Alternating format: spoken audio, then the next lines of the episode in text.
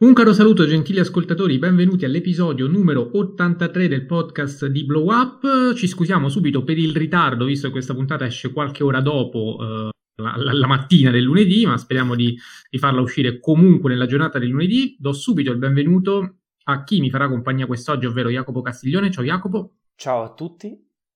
Ed Enrico Bacigliari. Ciao Enrico. Ciao a tutti. Allora, quest'oggi parleremo di musical, ma prima ci siamo resi conto che eh, due puntate fa, eh, quando abbiamo parlato di Luchino Visconti, ci siamo completamente dimenticati di, eh, di dirvi qual era stato l'esito del, del, sondaggio su insomma, quali film eh, aveste preferito e quali fossero le nostre preferenze. Quindi, prima di entrare nel vivo della puntata di oggi, breve passo indietro e per correttezza, almeno nei confronti delle poche persone che hanno votato, perché insomma Visconti non è popolare come i musical di oggi che invece hanno riscosso, eh, devo dire, un, un, successo, um, un, successo, anche inaspettato per certi versi, e quindi vado subito a leggere il responso eh, del, del, pubblico che Uh, vi ricordo, i film di cui abbiamo parlato erano tre, uh, La Terra Trema, Senso e Morte a Venezia, li ho detti in ordine cronologico, ma le preferenze del pubblico seguono esattamente l'ordine inverso, perché vince il sondaggio Morte a Venezia con 60 voti, al secondo posto si colloca Senso a quota 39 e poi c'è La Terra Trema a quota 9. Enrico, tu quale di tre film hai preferito? Mettili in ordine, poi Jacopo, poi io e poi entriamo col musical. Eh, allora, Senso al primo posto, poi Morte a Venezia al secondo e La Terra 3. Jacopo. Io non ho ancora recuperato Morte a Venezia. Vergogna. Vergogna. E Shame. Vergogna. Quindi, senso al primo posto e la Terra Trema al secondo. E, e per me è senso al primo posto, la Terra Trema al secondo e Morte a Venezia al terzo. Quindi siamo. Magari Jacopo ci farà, ci farà quando, quando, recupererà la, la Morte a Venezia creerà tre classifiche diverse, così abbiamo coperto tutte le posizioni possibili, abbiamo anche dimostrato eh, la superiorità di, di, Visconti che fa film così belli che non riescono a mettere d'accordo nessuno perché tanto sono belli tutti. Detto questo, finalmente entriamo nel vivo e parliamo di eh, quattro musical, quattro capolavori, posso dirlo, non lo so, lo vedremo, soprattutto per quanto riguarda il primo e l'ultimo, la questione forse è un pochino dibattuta, vediamo cosa viene fuori. Il primo, in ordine cronologico, come sempre, è Il Mago di Oz di Victor Fleming, film del 1939, il secondo è Cantando sotto la pioggia, Uh, film diretto da Stanley Donen, e Grace Kelly uh, del 1952. Il terzo è... Uh, Kelly, Mattia ti ho detto Grace Kelly, eh? giustamente. Grace Kelly. Grace Kelly regista ci mancava, ovviamente Gene Kelly che è anche attore protagonista. E, ehm, il terzo, West Side Story, non quello di Spielberg ovviamente, ma quello del 61 di uh, Robert Wise e Jerome Robbins, e poi uh, l'ultimo, il più recente, La La Land del buon Damien Chazelle, eh, che insomma è un film che è eh, più popolare eh, sicuramente dei quattro, almeno per quanto riguarda pubblico generalista, ascoltatori, o meglio, spettatori, eh, che, che, insomma più giovani, che magari non hanno recuperato i film del passato, come abbiamo fatto noi, eh, a cui comunque insomma eh, manca ancora tanto da, da, scavare. Abbiamo recuperato tre titoli ehm, che insomma sono notoriamente ritenuti capolavori assoluti del genere, però avremmo potuto trovarne anche degli altri, vero Enrico?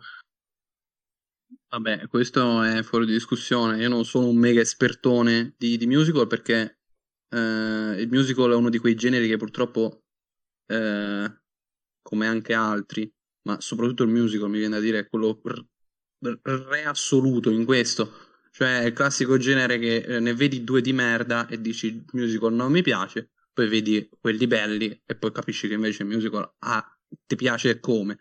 Eh, quindi ehm, assolutamente avremmo potuto mettere, avremmo potuto mettere soprattutto quelli di Vincent Minnelli, eh, avremmo potuto mettere quelli dell'Archeo degli anni 30, eh, però abbiamo deciso questi che insomma sono... Eh, sono una buona rappresentanza, poi tanto insomma il podcast va avanti, quindi non possiamo manco bruciarci tutte le carte. Faremo una parte 2 magari, no? Ma anche 3, 4, insomma, ormai io da musical, bravo, come bravo, sapete, bravo. Eh, da, da, da, eh, eh, li odiavo perché non li avevo mai visti, fondamentalmente. Quando ho iniziato a vederli eh, ho cambiato radicalmente idea, quindi sono, sono, assolutamente d'accordo con Enrico. Poi quando, eh, vedrai, non... quando vedrai Annette ricambierai idea nuovamente. Annette l'ho visto. Ah, l'hai visto? L'ho visto e non mi è piaciuto, infatti. Quindi ah, c'è molto, molto, male. Molto Ma quello è un problema con Carax che, che, che prescinde dal musical, cioè non c'entra niente il genere lì, è un problema diverso. Ehm, Va bene, direi di cominciare appunto a parlare eh, del Mago di Oz, eh, film di Victor Fleming, film della MGM, eh, casa di produzione che eh, col musical insomma ha, ha, molto a che fare, visto che eh, sono stati un po'... Eh, sua, cioè, il genere musical è stata un po' la fortuna della MGM, che appunto... Negli anni 50 soprattutto.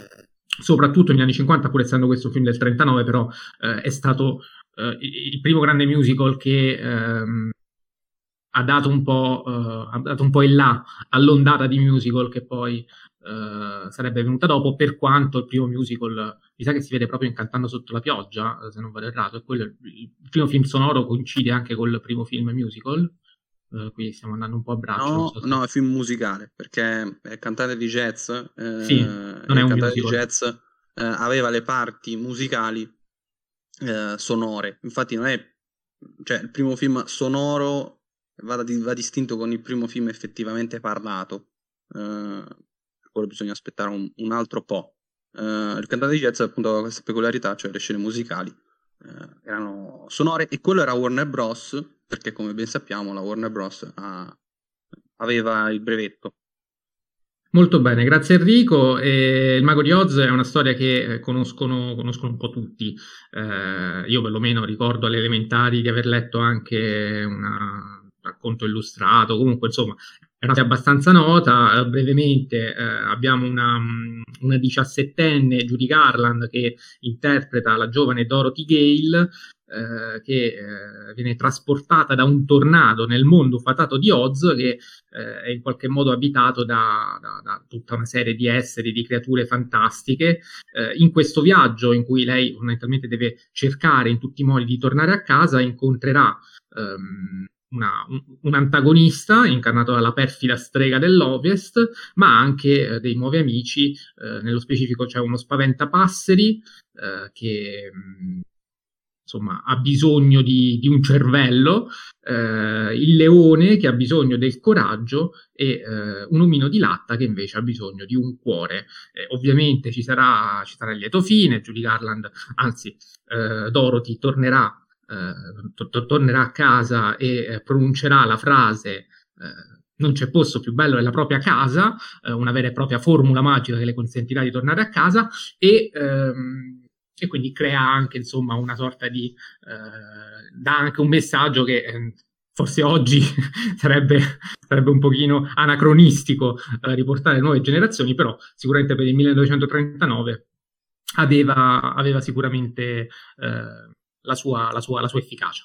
Eh, è un film che soprattutto se visto oggi eh, però penso anche per allora, era, era, proprio destinato a un pubblico infantile, cioè anche il suo impianto eh, inevitabilmente si rivolge ehm, a un pubblico di giovanissimi, quindi questo può andare un pochino a inficiare la godibilità, soprattutto se si è un pochino più adulti e quindi durante il racconto e soprattutto se poi si conosce pure la storia, vabbè anche se non la si conosce poi quando la si scopre non è che si rimanga particolarmente sorpresi, però ehm, questo può, può, un pochino pesare, ciò nonostante il film è fatto anche di, eh, di pregi notevolissimi eh, soprattutto tecnici, cinematografici in generale, c'è un utilizzo degli effetti speciali veramente incredibile che mi ha lasciato sbigottito, eh, soprattutto quando c'è l'apparizione e la sparizione delle, delle, streghe, pensare che siamo nel 1939 è veramente incredibile, quindi ehm, per non parlare poi della scena che già in questo podcast era venuto fuori, eh, non mi ricordo di preciso in quale circostanza, quindi l'apertura della porta e il gioco, e il gioco di colori, visto che si tratta di un film che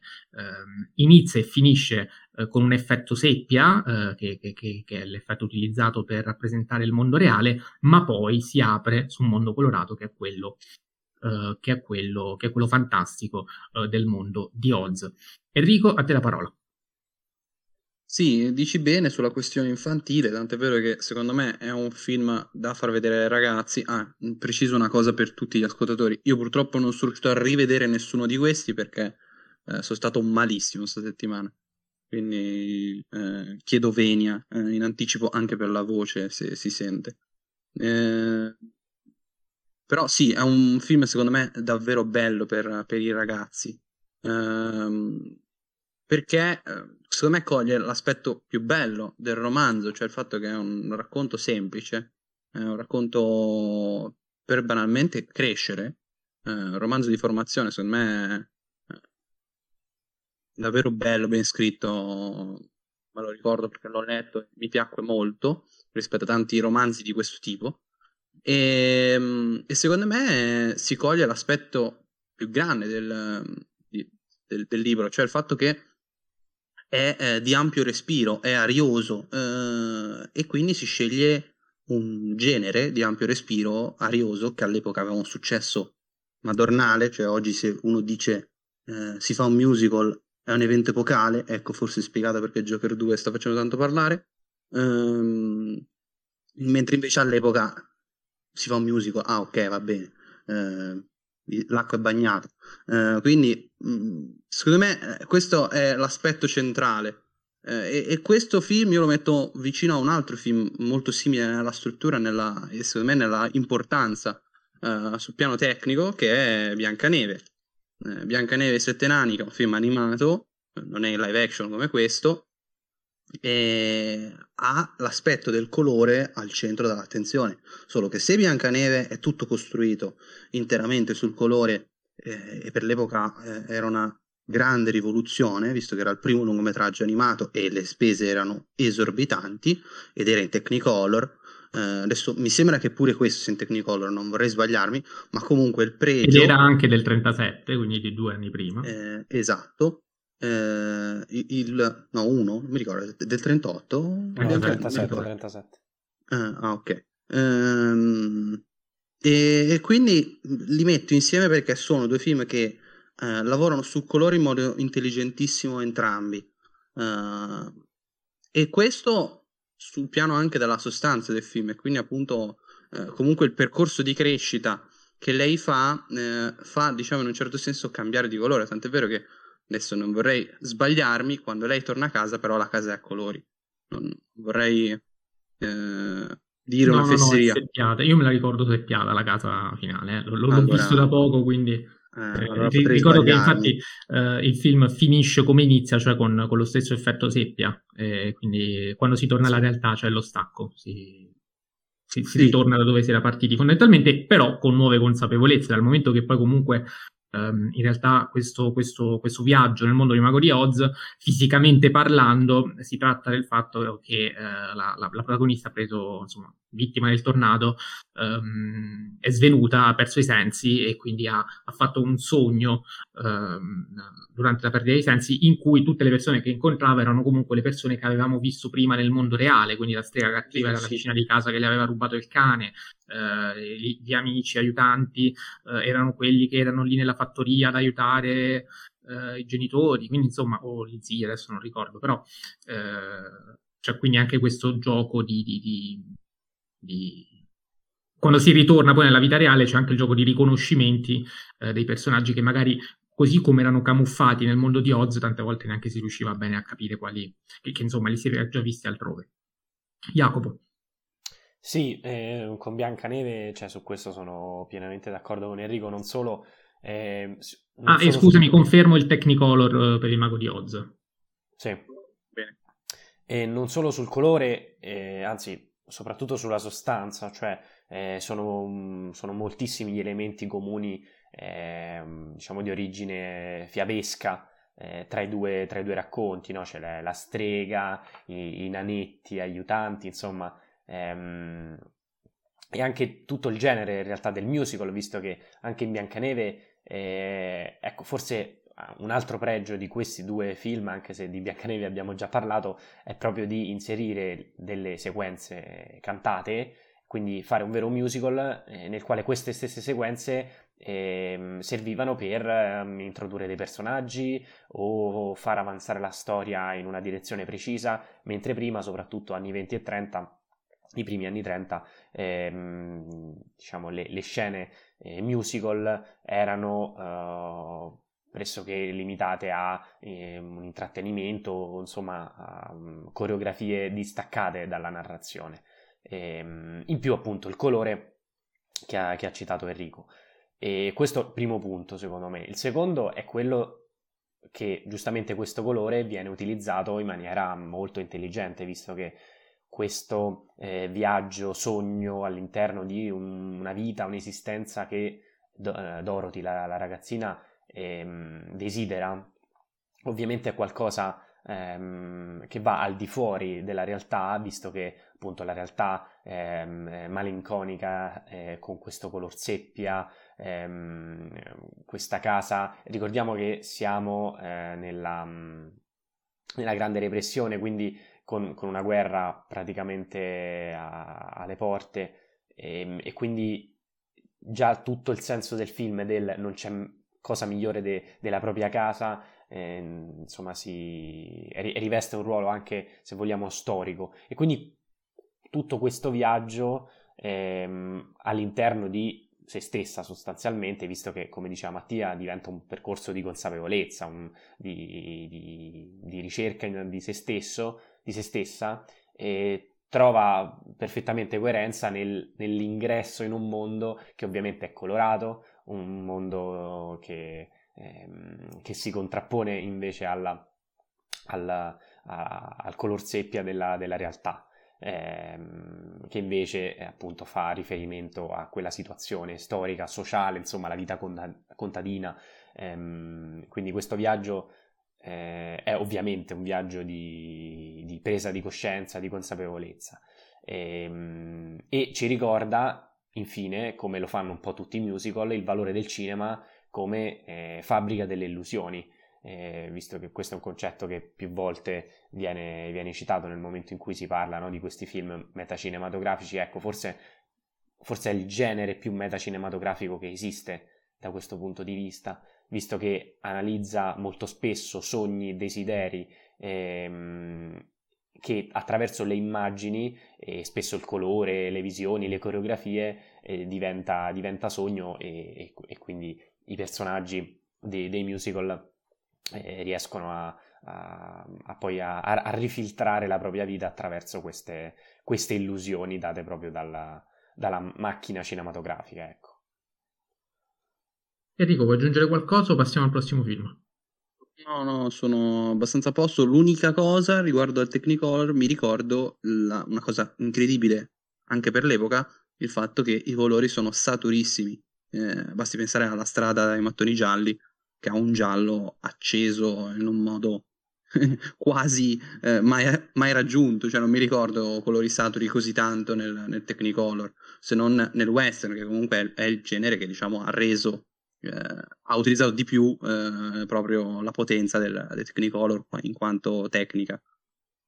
Sì, eh, ora stavo pensando eh, anche all'utilizzo del verde, che forse è, altro, è l'altro grande colore presente nel, nel mondo di Oz. Okay, assolutamente. Eh, stavo pensando anche a um, una cosa che in realtà non c'entra niente, però uh, per quanto riguarda il discorso su infantile, um, che fa sorridere il fatto che ci sono diversi attori bambini nel mondo, del, nel mondo di Oz, che vengono truccati come degli adulti.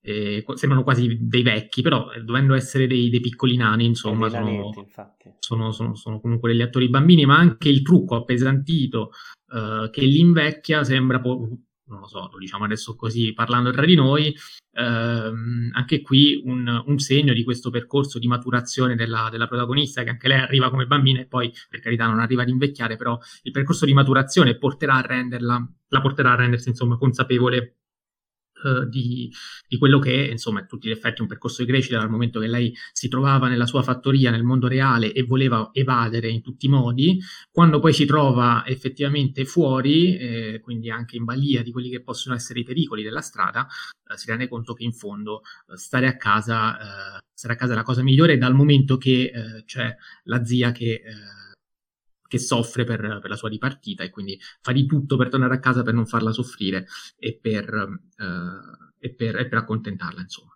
Detto questo, il, il, il, secondo film di cui parliamo quest'oggi è Cantando sotto la pioggia, come detto 1952, ehm, Stanley Donen e Gene Kelly alla regia, anche questo prodotto dalla MGM, Questo è eh, forse, eh, guarda, ap- apro questo film eh, con, con, le parole di un nostro ascoltatore, se le ritrovo perché eh, mi sembravano molto calzanti. Eccole qui, eh, Nelson Nica 00 ci dice che Singing in the Rain, il più grande musical di tutti i tempi, insuperato e insuperabile. E questo può essere un buon, un, un buon incipit per parlare di quello che è notoriamente passato alla storia come il musical, se non il migliore, almeno il più famoso, questo possiamo dirlo ehm, della storia del cinema, quello che più di tutti ha poi eh, segnato un uh, punto di non ritorno, cioè c'è un prima e un dopo cantando sotto la pioggia nella storia del musical e tutti i musical che sono venuti dopo cantando sotto la pioggia hanno dovuto fare i conti con cantando sotto la pioggia, cioè non, um, è una cosa di cui non, non si può fare a meno.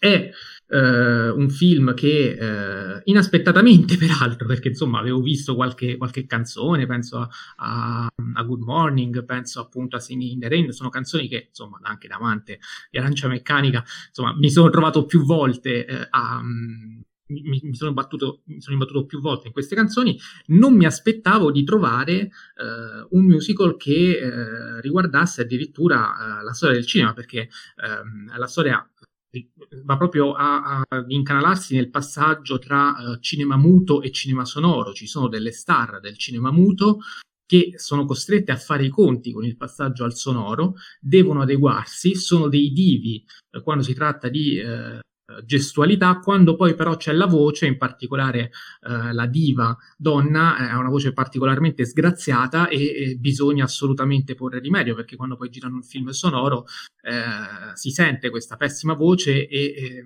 e, quindi bisogna assolutamente trovare una soluzione. Um, l'attore divo protagonista, interpretato appunto da Gene Kelly, eh, trova la soluzione facendo doppiare la sua, eh, la sua collega da l'attrice um, interpretata da Debbie Reynolds, di cui è peraltro anche innamorato, e, eh, e trasformando eh, quello che era un, un, noioso e ormai datato eh, film muto in un, in un musical, in cui vengono messe dentro tutta una serie di canzoni che con quella storia c'entrano poco e in effetti se ci pensiamo Cantando sotto la pioggia è un insieme di canzoni che tra loro c'entrano poco perché? Perché Cantando sotto la pioggia è un musical che nasce dalle canzoni, cioè non sono canzoni, le canzoni adesso al servizio della storia, ma eh, partendo dalle canzoni che la MGM aveva a disposizione è stata appositamente costruita una storia che fungesse da raccordo e che consentisse eh, in qualche modo di, eh, di, utilizzarle tutte quante. Soltanto un paio di canzoni ehm, sono state mm, utilizzate, eh, sono state create appositamente per il musical. Eh, una dovrebbe essere eh, Make Him Laugh, se non vado errato, eh, interpretata da um, Donald O'Connor. Ad ogni modo, questo, anche, questo, questo processo produttivo, creativo, eh, ci dice anche molto eh, sulla singolarità di questo film e l'importanza che poi ebbe ehm, per gli anni a venire. Do subito la parola a Jacopo, che so che eh, aveva diverse cose da dire riguardo Cantando sotto la pioggia e ovviamente si può non dire poco di questo film ehm, e poi ovviamente facciamo il giro con Enrico. Jacopo. Ma secondo me è molto di ciò che vuole dire questo capolavoro della storia del cinema eh, si può riassumere nella, nella, performance di You Are Meant For Me eh, nel momento in cui ehm, Gene, il personaggio interpretato da Gene Kelly per ehm, per esprimere il proprio amore a, alla donna, e, um, entra con lei in un, in un, in un teatro di posa. E, e, a quel punto lì non solo vediamo eh, una, una, confessione d'amore, ma lì vediamo un, un, un utilizzo di tu, tutto ciò che c'è, c'è, di scena, quindi penso alle luci, penso a, eh, a, agli sfondi, quindi già da lì, secondo me, ci rendiamo conto quanto il, al, diciamo, a, a, al punto centrale dell'emozione e del sentimento eh, nel musical c'è il cinema. Il cinema è il modo perfetto per, ehm, per esprimere un sentimento del genere. Quindi è come se praticamente soltanto in, in quella canzone, ma in realtà ehm, quella, questa questa coreografia, canzone, ehm, diventa un po' seminale per, per tutto il film, ehm, è come se appunto la questione del palco, del cinema, del teatro sia soltanto, ehm, cioè possa essere uno strumento per cinematografico ovviamente, quindi con tutto ciò che ne consegue, per raccontare un sogno romantico ehm, che quindi a Los Angeles deve, deve ambientarsi.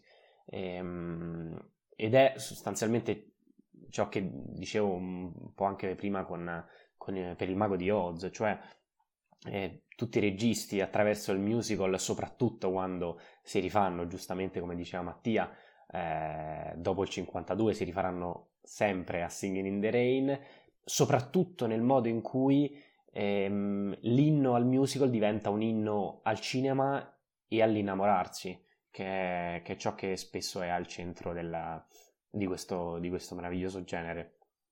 E un'altra cosa, il personaggio di, eh, di Gene Kelly, eh, Don Lockwood, mi pare, ehm, anche lui all'interno, ovviamente Donen e Kelly, che sono entrambi ehm, registi del film, ehm, anche se su questo magari eh, forse Mattia ci dirà di più, visto che ha visto, visto che ha recuperato le, mh, mm, eh, dietro le quinte, perché molto si è parlato del, di quanto eh, Gene Kelly abbia portato eh, al film e, e, lo stesso Donen, insomma, che poi ha fatto tanti altri capolavori successivi, quindi insomma della sua, eh, della sua abilità non, no, non, ne discutiamo. E, ehm, perché, perché, perché, il personaggio di Lockwood è centrale? Ovviamente è il protagonista, ma nel momento in cui Donen non si limita soltanto a parlare del cinema e del teatro come appunto uno strumento per esprimere qualcosa, soprattutto appunto questo sogno romantico, ma ovviamente pre- si prende in giro anche in modo eh, parodistico tutto ciò che riguarda ehm, il palcoscenico e dietro le quinte di, della Hollywood e quindi si vedono, eh, si vedono l'importanza de, del denaro ovviamente anche in modo comico. Ehm, ovviamente siamo in, in pieno eh, cambio eh, insomma dal muto al sonoro. Ehm, ci sono una serie di problemi produttivi che vengono affrontati anche in modo molto, ehm, ehm, molto simpatico, tutto questo diventa anche un racconto, ehm, se vogliamo, anti-hollywoodiano, o meglio, rielabora tutto ciò che è Hollywood ed è Los Angeles in modo comico, in modo gioioso, che è ciò che fa il musical solitamente, eh, o meglio, come lo vuole fare Donen. E, ehm, tutto questo perché perché ries- tutto questo, diciamo, ambientazione, tutto questo sfondo riesce perfettamente a, a rappresentare il, il, protagonista che invece al, all'interno di questa Hollywood, man mano nel corso del film, riuscirà a trovare una propria, eh, diciamo, indipendenza eh, e, e, diciamo, eh, esternarsi da questa realtà che non è una realtà, cioè, cioè Hollywood stessa, e questo cinema spesso, eh, spesso finto, eh, come, come, come, tutta la seconda parte ci fa capire, no? con questo doppiaggio non doppiaggio ehm, che simula ma non è.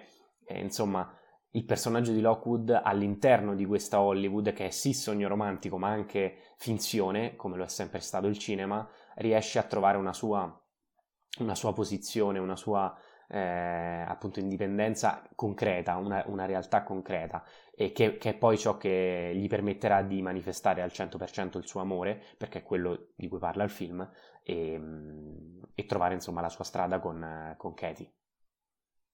Enrico. Credo che Jacopo sia stato molto sintetico nel dire tutti i pregi del, di, di, questo capolavoro immane che è. Um, mi permetto di mh, mm, aprire la questione uh, metacinematografica, che è una questione secondo me uh, fondamentale che portò il film anche a non essere compreso all'epoca, uh, in quanto all'epoca ebbe sì successo, ma non fu clamoroso come ad esempio sarà il prossimo di cui parleremo, che sbancherà gli Oscar vincendone 10. Anzi, il candidato sulla pioggia Vorrei Solo due candidature. Esatto, nemmeno uno vinto. Non vorrei sbagliarmi. Eh... Il Mago di Oz invece ne vinse due, così giusto per completezza, diciamo anche quello, vinse colonna sonora e miglior canzone per Over the Rainbow, che non l'abbiamo nominata, però pure quella fu un successo clamoroso sì. che lanciò Judy Garland. Assolutamente.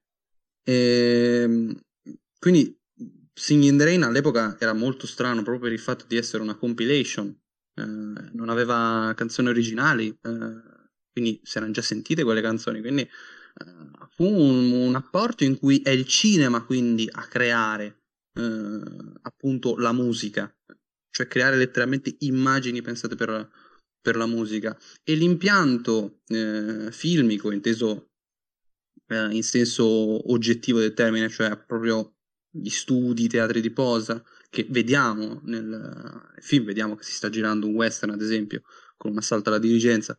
Eh, tutte queste cose eh, permettono secondo me al film di essere così potente e soprattutto essere così eh, immortale, eh, al contrario ad esempio di West Side Story che è proprio secondo me il problema di, di, di quel film, eh, che è pur sempre un capolavoro. Ehm, e, e, quindi eh, qual è il punto? Il fatto che eh, la scena in cui dichiara eh, il proprio amore eh, è proprio una scena teorica e concettuale, prima ancora che essere girata alla stragrande. Ehm, perché il pensiero eh, appunto cioè, del luogo in cui si è, il cinema, la finzione, permette quindi di eh, trasformare e creare i propri sentimenti in un certo senso eh, e quindi rivelarli eh, e aver bisogno di un luogo per farlo, eh, non poterlo dire ovunque. Ehm, e, e, poi la questione metacinematografica, oltre che essere eh, teorica e concettuale, è anche eh, come ci, insegna, eh, ci insegnano i capolavori del classico, è apparentemente una cosa semplicissima e quindi ci sono battute a non finire eh, sul, quasi letteralmente a non finire, cioè eh, le battute che si generano dovute al fatto che non si riesce a fare una scena perché una volta eh, il microfono si sentono tutti i rumori, altre volte si sentono rumori ambientali, altre volte non si sente la voce. Eh, sono tantissime e sono tutte costruite nello stesso identico modo. Ad esempio, vediamo sempre la camminata del regista che esce dalla stanza dello studio, che oggi ovviamente non è più così, ma all'epoca bisognava far così perché le macchine producevano un rumore ambientale esorbitante e quindi bisognava metterle in un'altra stanza insieme alla macchina da presa.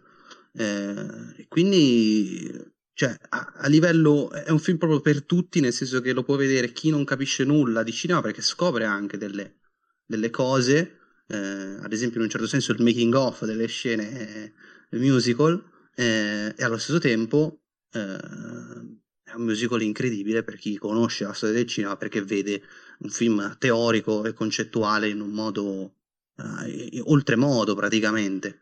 Eh, quindi per me, cantando sotto la pioggia, è tranquillamente nei migliori boh, 20 film della storia del cinema. In privato a voi ho detto 10, eh, siccome avete fatto notare che 10 è un po' difficile, vabbè, 20 dai. 20 eh, ma 10 è difficile per, ma pure 20, cioè, è difficile per tutti, cioè nel senso eh, che... appunto, però ecco, il fatto che questo può essere un degno candidato già vi rende l'idea eh, perché secondo me sia un film davvero trascendentale.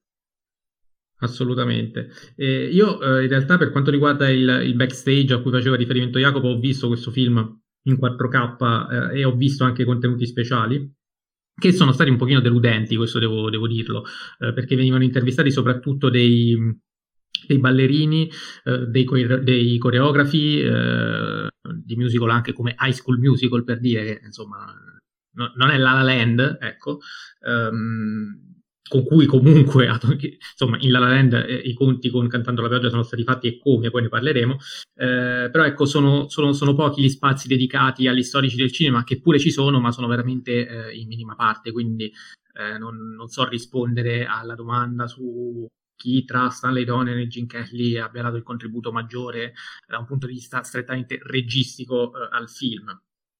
Posso dire però che ehm, guardando questo film e guardando anche i contenuti speciali fatti soprattutto da coreografi, ci si concentra su quanto bravi siano stati gli interpreti, perché Gene Kelly era un ballerino e quindi Uh, è un mostro e, e, diciamo che non era una sorpresa il fatto che fosse così bravo. Fu invece, uh, furono invece due sorprese uh, sia Donald O'Connor, anche lui era, era un ballerino, um, però non bravo come Gene Kelly ma nel film non si nota così tanto il divario, quindi è stato, si è impegnato tantissimo per riuscire a essere bravo quanto lui, eh, ma soprattutto David Reynolds che eh, in realtà non, non, aveva mai ballato prima e, dal nulla è riuscita a sfornare quella, quella performance clamorosa.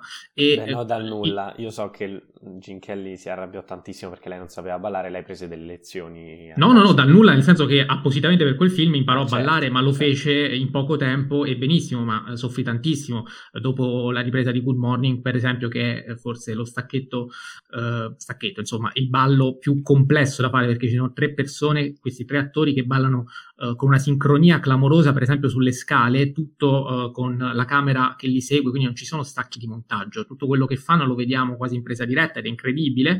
E, ehm, appunto si nota questa sincronia e al termine di quella performance, per esempio, aveva i piedi completamente insanguinati, insomma c'è stata una, una sofferenza anche fisica dietro, ehm, dietro quel tipo di, di, performance e anche questo è molto hollywoodiano perché è un film che omaggia Hollywood ma la prende anche in giro Um, e, e, e, il bello e il brutto di Hollywood è tutta in questo film.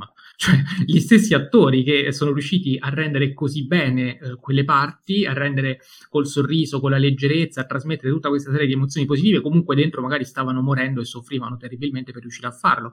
E, e in questo film ci sono eh, degli omaggi incredibili eh, a Hollywood, ma anche delle prese in giro incredibili, anche quando, per esempio, c'è la scena in cui uh, tra Gin Kelly e la collega diva del muto uh, non, non, non, scorre assolutamente buon sangue, stanno uh, interpretando una scena ancora di cinema muto, um, una scena amorosa, ma tra di loro parlano e si dicono le peggio cose, cioè si stanno tranquillamente insultando eppure lo spettatore non lo sa perché eh, il sonoro in quel momento non c'è e quindi eh, si gode la scena, si gode la gestualità che invece trasmette, eh, trasmette tutt'altro.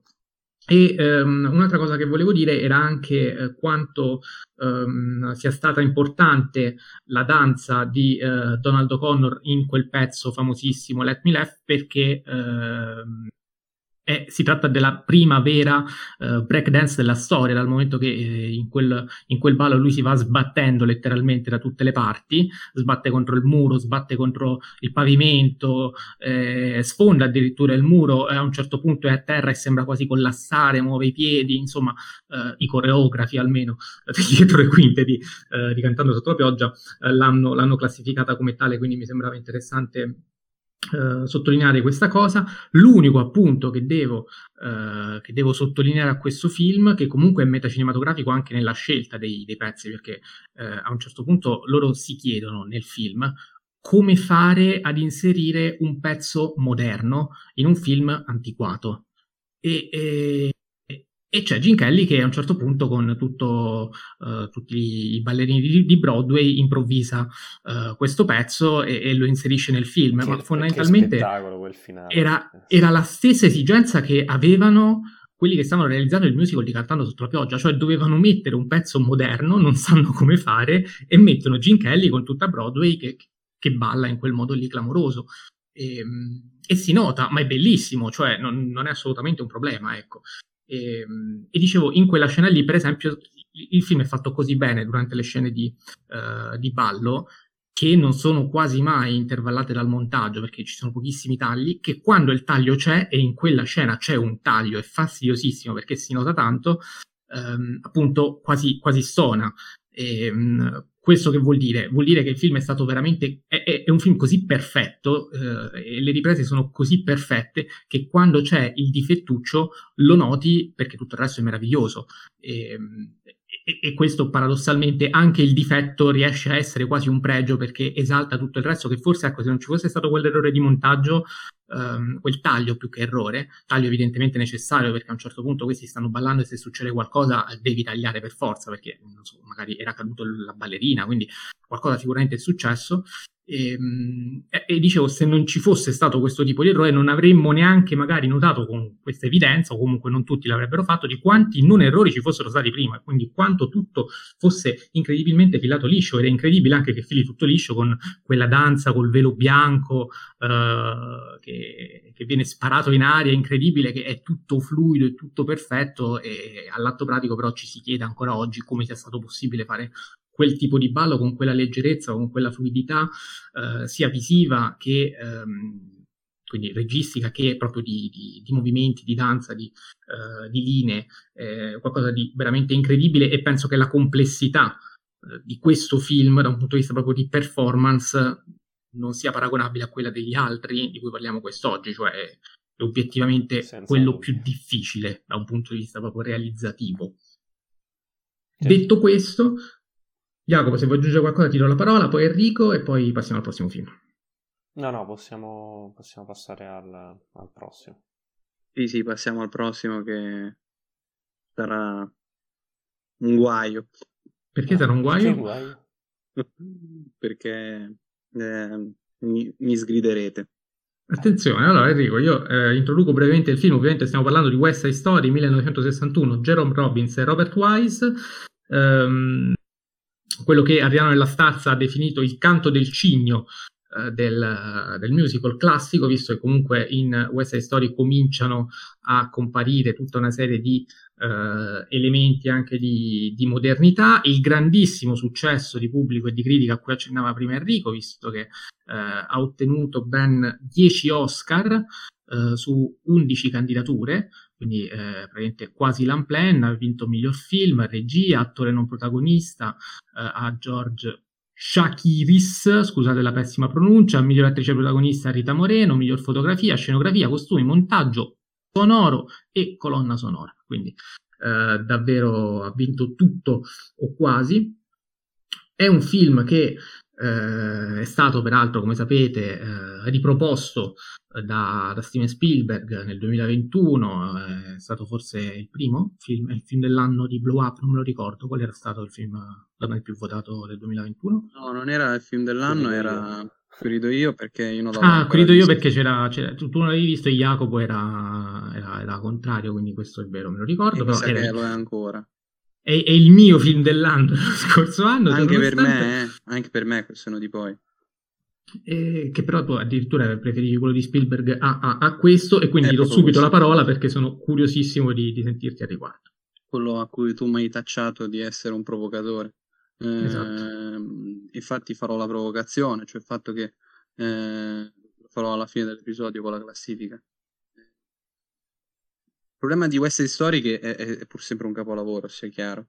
Eh, è il fatto che rappresenta eh, tutto ciò che eh, Hollywood è stata e tutto ciò che non è più Hollywood, se vogliamo, eh, e che è inglobata ed era destinata a essere eh, poi messa all'angolo, se vogliamo.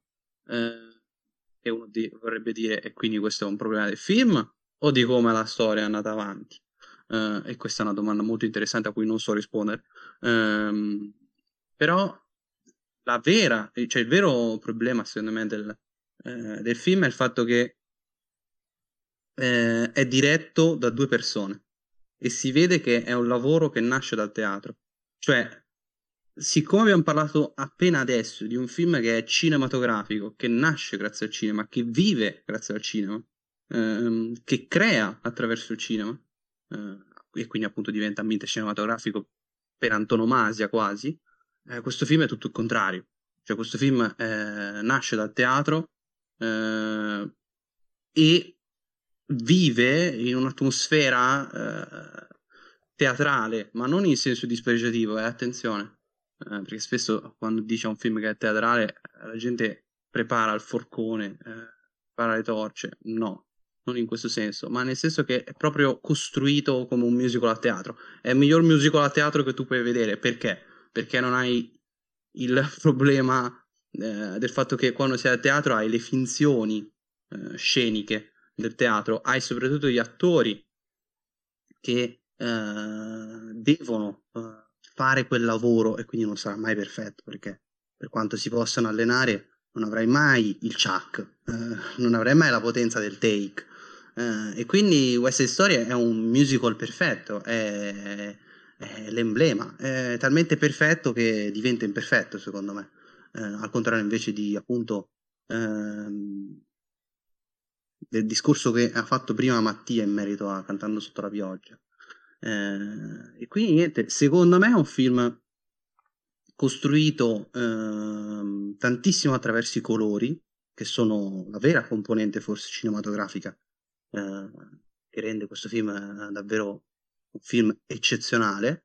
Eh, basti pensare alla scena, secondo me, quella veramente cinematografica e doveva esserlo, cioè del, dell'incontro eh, tra i due, e poi però secondo me degenera in un, in un continuo Uh, in un continuo uh, raccordo di scene uh, coreografate con una classe a dir poco insuperabile, appunto da due persone, e quindi si vede che non c'è una testa a comandare, e quindi era un progetto completamente commerciale, un progetto completamente, se vogliamo, a chiappa pubblico, ripeto, non è da intendersi questo come un difetto, ma come una constatazione, ehm, e crea questo gruppo di coreografie, una attaccata all'altra, secondo me con grande classe, cioè quello che paradossalmente si aspettavano che fosse cantando Sto la pioggia. Eh, quando hai il grande pregio che diventa il grande difetto, secondo me hai West Side Story. E quindi come risolvere questo problema? Con una testa alla regia. Una testa alla regia che rivoluziona tutto, che eh, oltre al raccordo di sequenze eh, coreografate inserisce una narrazione moderna, chiara, eh, partendo dal classico, come devono fare le cose postmoderne, e quindi è Steven Spielberg che realizza un capolavoro immane, un film epocale, un film che supera l'originale, che non è originale in quanto è comunque diretto da, cioè nasce da una pièce teatrale che all'epoca ebbe un successo travolgente perché va detto che all'epoca cioè, il film nacque perché eh, a Broadway la pièce stava spaccando eh, oltremodo allora, io ovviamente non sono d'accordo, però prima di risponderti nel merito faccio parlare Jacopo, ma prima ancora di far parlare Jacopo devo fare due appunti. Il primo che non ho parlato della sinossi perché questa storia ovviamente si tratta di eh, un'ennesima rielaborazione eh, di Romeo e Giulietta, quindi non sto qui a raccontarvi eh, come finisce Romeo e Giulietta o come si svolge. Ehm,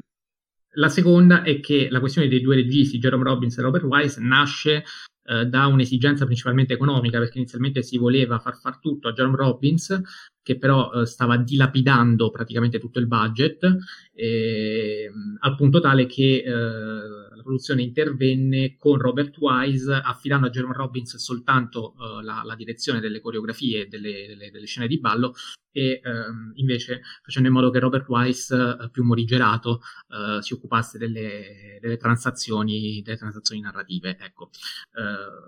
do subito la parola a Jacopo. Ma per rispondere ad Enrico, ehm, io sono d'accordo sulle cose che lui nota nel film, ma non sono d'accordo che la conseguenza di tutto questo è una discontinuità o appunto una mancanza di visione univoca eh, a, proprio a, a, per colpa di, delle, di, due teste al posto di una.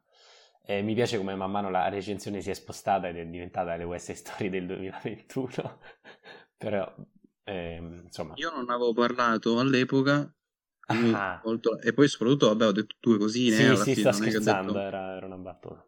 Chiaro, chiaro. Comunque, ehm, sì, il film è un capolavoro secondo me per un grande motivo, cioè che eh, Mattia aveva eh, riassunto con le parole, penso, di Adriano, appunto, con Canto del Cigno.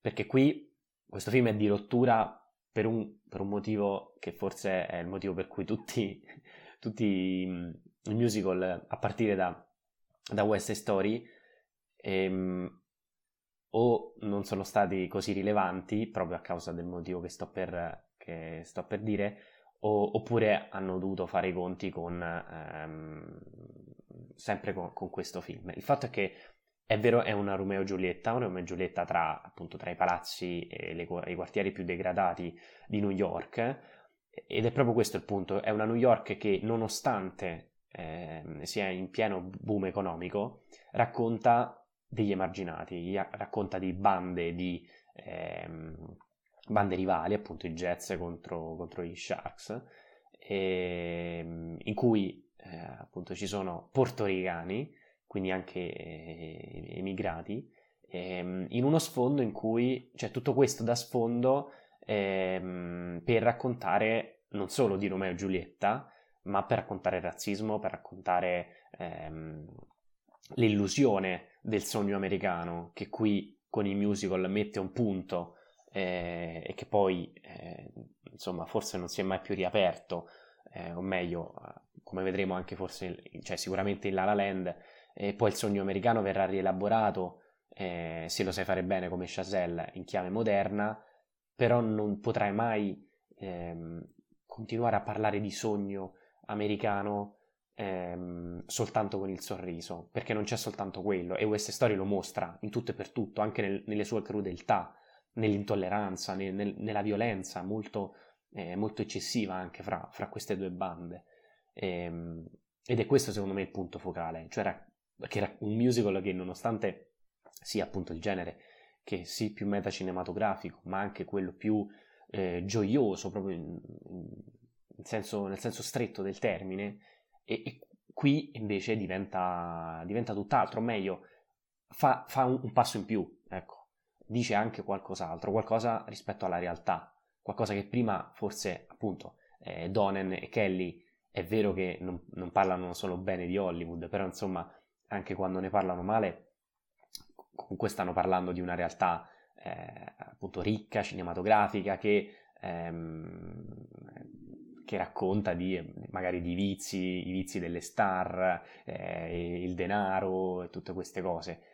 Qui invece parliamo di problemi reali, molto più ehm, eh, grounded, eh, non mi viene il termine in italiano, e quindi insomma... Terra terra.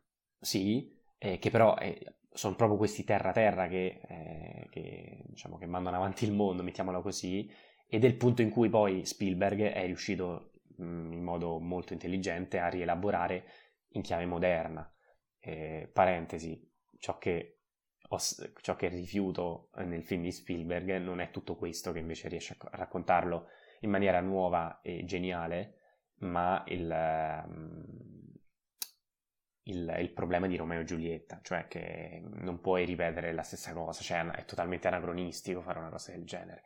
No, mm. no. Eh sì, sì, lo so che saremmo andati a finire lì.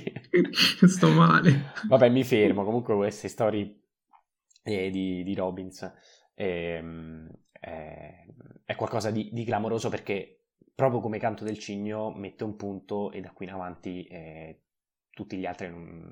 Cioè, ehm, ora non mi viene in mente in questo momento, però musical degli anni 60 che escono dopo di questo ehm, sicuramente magari ha anche tanto successo, però poi ehm, ho letto molto di critiche eh, molto più spietate proprio perché se non vai a parlare di cose eh, come invece lo, lo fa, fa West Story eh, diventi irrilevante ehm, e questa è una cosa molto importante ehm, che fa la differenza.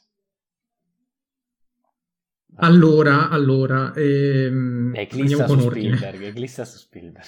no, no, su Spielberg sì, lascio stare perché sennò veramente non, non, non, non, finiamo, anche perché ho già detto tutto quello che dovevo dire su, su queste storie di Spielberg e sulla genialità della sua operazione.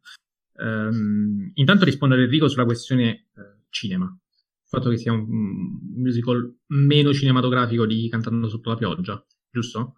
Era questo il succo? Sì, cioè non solo però.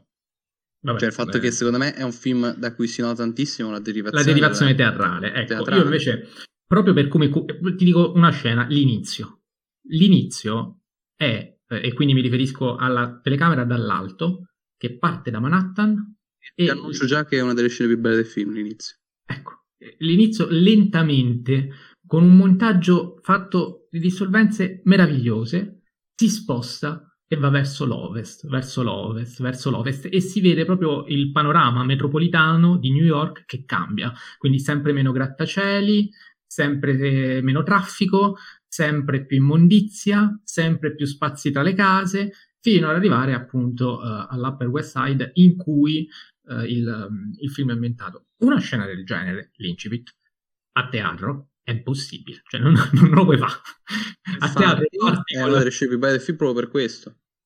Ecco, ed è la prima che mi è venuta in mente quando ho sentito subito dire la, la questione teatrale. Quindi eh, il fatto che ci siano scene anche come questa, e che non è l'unica, però la prima che mi viene in mente, banalmente perché è anche la prima, dimostra il fatto che comunque dietro c'è un, un, ragionamento cinematografico sul tipo di operazione che si fa, sul tipo di inquadrature, cioè eh, la macchina da presa che durante durante le, le, coreografie, le performance eh, di, di, ballo, segue, ehm, segue proprio il ballo e quindi il punto di vista dello spettatore non è fisso, cioè noi non stiamo seduti e guardiamo, eh, come dire, in profondità di campo tutto quello che accade.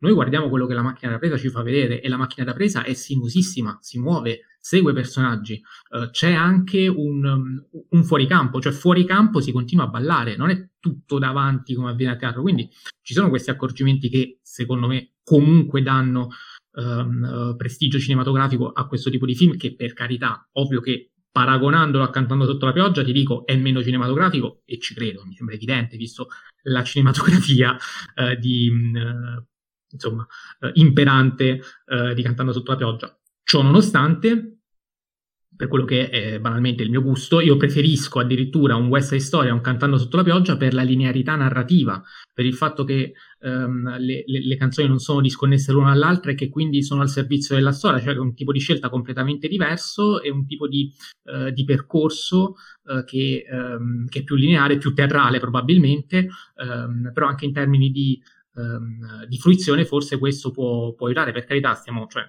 stiamo parlando di 2 10 su 10 dal mio punto di vista, quindi non sto a dire che è meglio uno dell'altro, però a livello di gusto personale, poi sarà che con questa storia ho avuto la rivelazione del musical, quindi è un film a cui sono proprio legato adesso per questo, perché io ho visto questo film con uh, le palle piene e gli occhi al cielo, dicendo oh, mi devo sorbire questa cosa perché sta per uscire Spielberg, e invece sono rimasto folgorato, quindi lo difenderò sempre e comunque, già solo per questo. Poi il discorso che stava anche facendo prima Jacopo, secondo me è importante, quindi è un film che eh, non solo è moderno per il tempo, ma io oserei dire quasi avanguardistico, perché è un film che eh, visto oggi eh, risulta quasi contemporaneo. È chiaro, qui ehm, poi Spielberg l'ha attualizzato del tutto con la sua visione pessimistica, eh, e quindi ha chiuso quelle porte che eh, il West Side Story del 61 lasciava ancora aperte, eh, porte aperte quindi a un American Dream non possibile per gli uomini ma possibile per le donne. Uh, nella famosissima canzone America uh, c'è proprio una dialettica clamorosa uh, tra, tra, due, tra, questi due generi um, eh, che appunto c'è, c'è, c'è, chi dice me ne voglio tornare dove ero prima perché l'American Dream è tutta fuffa, uh, le donne invece pur sapendo che probabilmente è vero è tutta fuffa, ma almeno qui noi siamo libere dove eravamo prima, non, no. Ecco, quindi forse per un uomo è, è uguale, per una donna invece eh, questa cosa, questa cosa eh, esiste e, ed è completamente diversa. Quindi la donna aperta all'America è un discorso di genere che nel 61 è quasi rivoluzionario, cioè il personaggio di, eh, di Scarafaggio, eh, Anybody, eh, in inglese forse è meglio, ehm, che pone addirittura una questione di identità sessuale. Ehm, c'è ehm, il discorso sull'immigrazione, il discorso della guerra tra poveri, eh, il fatto che ci sono due generazioni di... Ehm, cioè, due gruppi ehm, nessuno dei due è autoctono perché eh, da un lato i portoricani sono appena arrivati, dall'altro eh, non, non, si tratta di americani puro sangue, si tratta comunque di figli di altri immigrati irlandesi, italiani e quant'altro, quindi eh, sono, sono, tutti discorsi che si ripercuotono incredibilmente anche, eh, anche nella, nell'attualità. È chiaro, mi dirà Enrico, questi sono pregi che già c'erano nel testo teatrale va bene, però rendere tutto uh, sotto forma di, di, musical in modo cinematograficamente, comunque, a mio avviso, perfetto, cosa che eh, sottoscrivi, sottoscrivi, anche tu, a me non sembra, non sembra comunque una cosa, una cosa da poco. E per non parlare poi dell'utilizzo delle scenografie, dell'utilizzo del rosso nei costumi, l'utilizzo del rosso nella scenografia quando c'è la scena del ponte con, con, con il sangue, che, sangue eh, sì, sì. Che, incombe, che, incombe, sulla scena, l'utilizzo del, del vestito rosso quando il sangue eh, sta per essere versato, il, l'abito, l'abito di lei che eh, al ballo si presenta vestita di bianco con il fiocco rosso, e quindi la verginità che eh, sta per essere perduta, ehm, che va a macchiare in qualche modo una purezza eh, iniziale. E, insomma, ci sono tutti accorgimenti che eh, insomma, fanno di questo film il capolavoro che è e che mi impediscono di, di, di trovare difetti pure a questo. Io purtroppo non, eh, non posso fare altrimenti. Eh, Enrico, ti, ti, lascio la parola se vuoi replicare, aggiungere qualcosa, eh, stesso discorso per Jacopo e poi passiamo oltre secondo te voglio replicare l'unica volta in cui eh, io mi permetto di fare critiche moderne e tu fai eh, la persona eh, competente che conosce tantissimo eh, i film in questione e, e, e, difendi i classici, ma secondo te di solito è il contrario, quindi eh, assolutamente no, non replico. Eh, semplicemente io, che comunque al contrario di Jacopo, non che il problema è Romeo e Giulietta, eh, difendo a spada tratta sia la componente classica sia la componente moderna. In questo senso il film sì è moderno e quindi doveva esserci un discorso come quello di Spielberg che è completamente moderno mantenendosi sul classico, facendo il remake di un classico. Genio eh, a, proprio a piene mani, secondo me. Un genio assoluto. Io su questo mh, mm, voglio un attimo eh, essere pedante perché eh, purtroppo all'epoca non lo vidi eh, al cinema perché ci fu un casino. Eh, come, que- come, questa settimana stavo male, me lo ricordo bene, eh, e quindi lo, lo, vidi su Disney Plus mesi dopo e finalmente ne posso parlare. Eh, purtroppo dovendo fare una diminuzione al, al, classico, che comunque, come ho detto, è un capolavoro. Mm, se, possiamo dire che almeno gli attori sono meglio quelli del 61? Ti prego, sì. sì. Ah, ok, sì, sì, così. Almeno su questo siamo d'accordo. ok, eh, Jacopo? No, mi, no, non ho nulla da aggiungere a queste storie, però mi ricordo che dopo aver visto il film su WhatsApp, la prima cosa che ti ho detto è ehm, dovevano scegliere attori diversi e tu mi, di, mi dicessi ehm, se queste sono le prime parole dopo aver visto questo capolavoro, allora ho già capito. Ecco, infatti, eh, eh, infatti poi la delusione è stata cocente. Eh, va bene, allora passiamo invece adesso alla La Land. Io, per... Infatti le mie prime parole, diciamo a questo punto, le mie prime parole sono state eh, Jacopo, punto. Ecco, onesto. Eh, dicevo, facciamo un salto eh, temporale enorme, quasi di 60 anni, perché andiamo a finire nel 2016 per parlare appunto di La La Land, ehm, film ovviamente diretto da uh, Damien Chazelle, film d'apertura a Venezia, in cui peraltro sarà assegnata anche la Coppa Volpi ad Emma Stone per la migliore interpretazione femminile, uh, film anche qui, grande successo agli Oscar, record assoluto, eh, equiparando Uh, il record di Eva contro Eva e Titanic per quanto riguarda le nomination, che sono state 14, 6 sono stati gli Oscar ehm, che La La Land invece si è portato a casa, eh, si è quasi portato a casa l'Oscar per il miglior film, ricorderete la gaffa del, della busta sbagliata che poi doveva essere premiato comunque ehm, Moonlight e, e, qui qualcuno un giorno ci spiegherà perché è successa questa cosa, non tanto del, come del, perché è successo? della busta, ma come ha fatto ah. Moonlight cioè, questo abbiamo già fatto la puntata sugli Oscar e non torniamo sul punto. Uh, si è aggiudicato comunque miglior regia, miglior attrice protagonista Emma Stone, miglior fotografia, miglior scenografia, miglior colonna sonora e miglior canzone originale a City of Stars.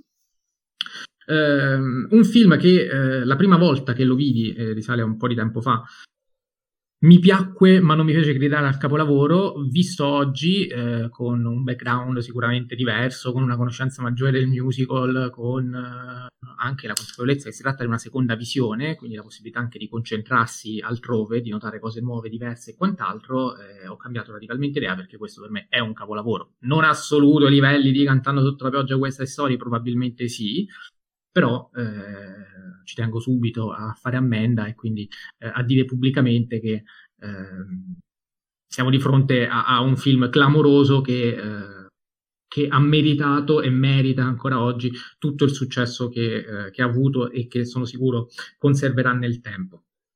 Do subito la parola a Enrico uh, per parlare di, di, questo film. Forse qui però la sinossi è il caso che due parole le dica, non lo so, ditemelo sì, voi. Sì, dai. Il film parla di eh, due innamorati, eh, lei, Mia, interpretata da Emma Stone, eh, è una, una, cameriera di una caffetteria eh, negli studi della, della, Warner, che ha il sogno di diventare un'attrice. Lui, Sebastian, interpretato da Ryan Gosling, vuole invece aprire un locale jazz è un pianista e eh, vuole far tornare il jazz ai fasti di un tempo dal momento che eh, ormai è utilizzata come semplice musica di accompagnamento durante i passi o sottofondo da podcast o da conversazione in generale. E quindi c'è anche questo rapporto tra um, che, che, che, anche questo, se vogliamo, metacinematografico, cioè un film, un musical contemporaneo che si rifà ai musical uh, del passato e rimette i musical del passato classici al centro della contemporaneità. Questo è uno dei più grandi pregi di La Land che eh, si ripercuote nelle storie dei loro attori, eh, dei loro, scusate, ehm, protagonisti, che eh, appunto eh, abbiamo una Emma Stone che ha il poster di Ingrid Bergman in camera e vuole diventare un'attrice come le grandi attrici che amava, eh, che amava la zia quando erano piccole, che amava anche lei, insomma, che la zia le faceva vedere quando era piccola. C'è Ryan Gosling che appunto da un punto di vista musicale vuole fare la stessa, eh, la stessa operazione, quindi riport- riportare il passato, i passi del tempo, rimetterlo al centro del, del presente. E, um, I due si incontrano, si conoscono, la storia va avanti uh, per, per, atti, ogni atto corrisponde a una stagione, sono precisamente cinque, cioè l'inverno, primavera, estate, autunno e poi di nuovo l'inverno. Um, una storia d'amore che eh, insomma tutti quelli che hanno visto La La Land sanno come finisce, chi non lo sa Uh, lo scoprirà auspicando che uh, lo riveda. Diciamo che uh, il finale è un finale uh, che va a ritroso, ecco, senza, senza, voler spoilerare, anche se poi alla fine eh, gli spoiler rifaremo, è un finale che fa vedere ehm, come sarebbe potuta andare se, c'è un po' il, il, what if sentimentale che, che emoziona, eh, che emoziona tutti i tipi di pubblico. Eh, nel senso, eh, devo dire, è anche molto furbo eh, e, molto efficace la La Land. Un po' furbetto. Eh, vabbè, ma, ma, lo sa fare, eh, lo sa fare, visto che anche quello è estremamente cinematografico, perché quando c'è il, il tornare il tornare indietro Bravo, dillo, lo, dillo, si fa, lo, si fa, omaggiando il grande cinema, lo si fa omaggiando per esempio anche cantando sotto la pioggia e quindi eh, è, è, un tornare indietro anche nel, nella storia del cinema oltre che nella relazione, quindi le due cose proprio sono due, cioè, pro, procedono di pari passo, ecco questa è la grandissima grandezza. Eh, di La La Land al di là delle coreografie, della regia, dei piani sequenza, di, di tutti i pregi di scenografia, ragazzi questo insomma è un film eh, che è scenografato uh, da, da, David Vasco, che è lo, sceno, lo, scenografo di film come Pulp Fiction, come Le Iene, lo scenografo di fiducia di, uh, di, Tarantino, di Collateral, insomma, è uno che sa il fatto suo, non è il primo che, che capita, infatti si vede perché le scenografie di questo film sono tutte pazzesche, letteralmente pazzesche, ogni scenografia è um, un'opera d'arte e eh, al suo interno è un omaggio alla storia del cinema perché è piena zeppa di riferimenti da, da, tutti i vari oggettini. E vabbè, io ovviamente sto parlando del film, ho smesso da tempo di parlare della sinossi, quindi do subito la parola ad Enrico perché sennò non mi fermo più. Ah, preciso eh, per dovere di cronaca agli ascoltatori che eh, quando vidi La La Land dissi eh, a Jacopo e Mattia Uh, siamo dei cani avremmo dovuto inserirlo nella top 10 uh, 2010. Uh, quindi col senno di poi ti do ragione, guarda. Bravo. Eh, Jacopo invece col senno di poi rimane dalla sua posizione. Ma non l'ha rivisto no. Jacopo, eh, non vale. No, no, te lo dico, te lo dico. Lo deve ehm, rivedere prima. Eh, comunque, mm, per me La Land è un film uh, davvero uh, eccezionale per come riflette del, del mezzo. Eh, è letteralmente eh, un film così maturo sul mezzo cinematografico che te lo aspetteresti da uno che ha 60 eh, anni, che ha il quindicesimo film e fa il suo film eh, della vita. Eh, invece questo è il terzo lungometraggio di un regista giovanissimo, quindi eh, che vince l'Oscar alla regia come regista più giovane della storia di averlo vinto. Quindi questo dovrebbe far riflettere, secondo me proprio sul percorso che un giovane eh, che ascolta appunto jazz eh, si ritrova ad amare una cosa che non è del suo tempo e quindi deve viaggiare nella storia per, per comprenderla e se la comprende automaticamente inizia a fare un lavoro egregio sotto ogni aspetto, sia filologico, sia di creazione, sia di elaborazione, sia di cuore, cioè appunto eh, metterci anima e corpo per volerlo realizzare. So che è una cosa che piace molto ai cinefili, a me non frega niente quando un regista mette anima e corpo per fare un film, visto che si, si presuppone che qualsiasi persona lo faccia eh, per qualsiasi film che gira. Non sempre è così, lo so, però eh, dovrebbe essere così. Ehm, e, e, e, questo film, secondo me, è davvero eh, trascinante. Ehm, e, e, qui Matteo, secondo me, ha evidenziato la cosa migliore del film, cioè il fatto che non è, ma- cioè, non, non è furbo perché vuole esserlo. Eh, è furbo perché appare così. Uh, in realtà uh, il film è chiaramente un film sentito, uh, dove ehm, la vita è un po' la vita di tutti. È un film che ciascuno, secondo me, può sentire proprio. Nel, nel, proprio vissuto per un discorso sui sogni, che è un discorso che appartiene al cinema da sempre. cioè i bambini che appunto vedono per la prima volta come si fa il cinema eh, e dice vorrei farlo pure io, vorrei essere un'attrice, vorrei essere un attore. Eh, bellissimo secondo me. Eh, e questo film è il cinema proprio come eh, Singing in the Rain, cioè la, la ragiona sul mezzo eh, in un modo davvero epocale e raramente negli ultimi anni è successo una cosa del genere, soprattutto anche con eh, il genere del musical una, una, nostra ascoltatrice, Roberto Martinelli, ha detto che eh, avremmo potuto parlare di Moulin Rouge, però Moulin Rouge per dire non è un film che fa questo discorso. Moulin Rouge è un film molto eh, più alla West Side Story delle due. È un film che racconta una storia d'amore, eh, una storia d'amore che, eh, vabbè, spoiler, quindi saluto a Mattia, no, no, ma l'ho visto Moulin Rouge. Ah, l'hai visto bene. Non, non me lo ricordo, però l'ho visto. Vabbè, ma no, non è, non è spoiler, è vero, perché nel voice over all'inizio si rivela già che al finale che andrà, eh, andrà male. Eh, ed è bello il fatto che eh, si costruisca questa storia ed è bello quel film perché eh, cita a destra manca, ma in modo appunto postmoderno, creando attraverso eh, il passato e quindi attraverso le immagini. Invece La La Land fa una cosa secondo me diversa, cioè crea grazie alle immagini dell'oggi il passato, che è una cosa secondo me fantastica. Eh, è, il po- è il postmoderno che più mi esalta. Eh, cioè le immagini dell'oggi che appunto raccontano ieri. Fantastico.